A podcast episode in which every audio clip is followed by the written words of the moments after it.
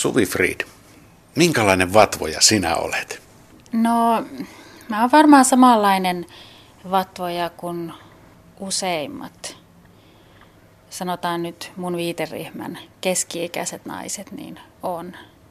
Ja siis joskus ajatukset pyörii mielessä niin, että, että se alkaa häiritä, harmittaa, kelaa mielessään pettymyksiä tai epäonnistumisia tai, tai sitten toinen tavallinen on sellainen, että jokin lähestyvä asia tai tapahtuma huolestuttaa, että mitenköhän se sujuu, miten menee, miten kaikki sujuu. Että tota, ihan tätä tällaista tavallista, mitä, mitä ihminen tekee mielessään. Oikeastaan se on vatvomisessa mun mielestä just tärkeää tunnistaa hyvän niin kuin mielenhyvinvoinnin kannalta, että asioiden mielessään pyörittely on, on tosi inhimillistä, että siitä ei tarvitse niin kuin syyllistää itseään, mutta on hyvä huomata, kun vatvoo niin paljon, että se alkaa häiritä omaa hyvinvointia. Et silloin voi tavallaan havahtua siihen, että hei, että nyt tämä menee jo liian pitkälle, että, että tota, nyt tälle täytyy tehdä jotain. Niin silloin voi lähteä kokeilemaan, että miten saisin hillittyä tätä vatvomisen tapaa. Sanoitte, että tuntuu epämukavalta, niin, niin, niin sekö se on se Joo. viimeinen hälytyskello? Joo. Tai jos toinen ihminen sanoo, huomaa. Siis että juuri tämä, että itse huomaa ja haluaisi ehkä, niin kuin, että nyt mun täytyy hillitä tätä mun vatvomista, niin että se häiritsee mun hyvinvointia. Tai sitten ystävän kanssa, läheisen kanssa voi tulla, että hei, että, että tota, joku saattaa sanoa sulle, että nyt sä kyllä niin kuin, oot jämähtänyt tähän ajatukseen, että, että koita ajatella välillä jotain muuta. Suvi, nyt ollaan tunnistettu ongelma, mutta miten me sitten löydetään ratkaisu siihen, siihen että päästään siitä vatvomisesta oikeasti eroon.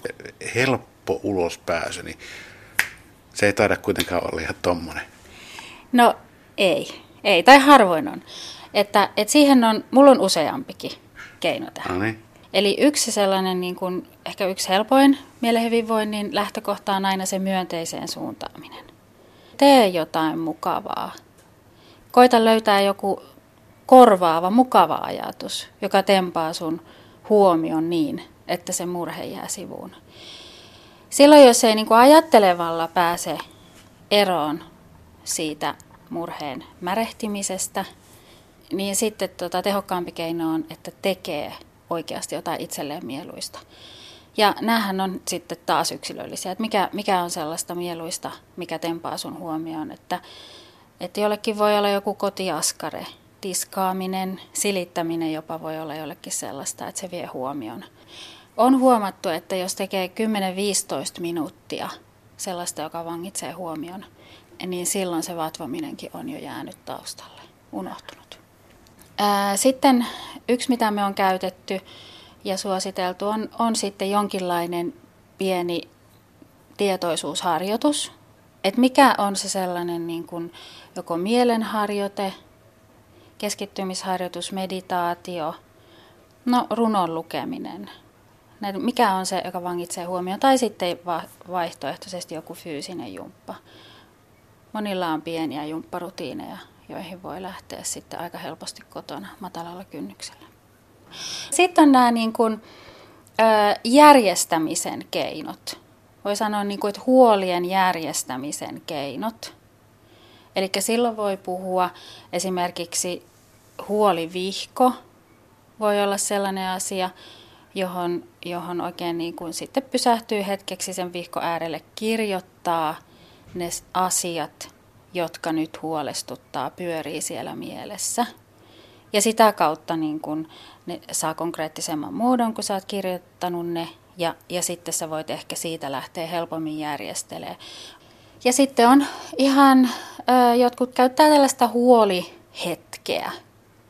Eli rajataan vatvomiseen käytettyä aikaa sillä että, että muuten hillitsee itseään, ettei vatvo, mutta sitten antaa itselleen vaikkapa kolmelta iltapäivällä luvan, että nyt mä saan oikein niin kuin luvalla vatvoa, märehtiä ja huolehtia 15 minuuttia. Ihan kaikki asiat, mitä keksin.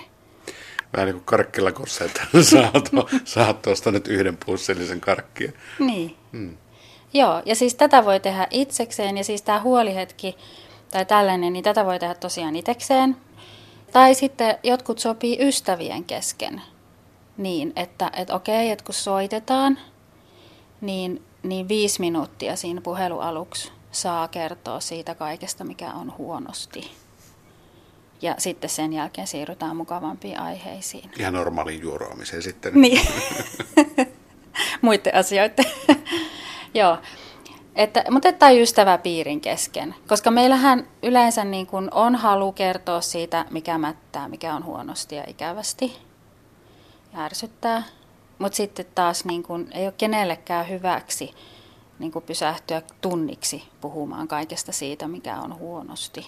Niin sitten ystävykset saattaa keskenään, kun tavataankin, niin alkuun jokainen saa kertoa lyhyesti se, mikä on huonosti, ja sitten niin yhteisestä sopimuksesta siirrytään mukavampiin aiheisiin.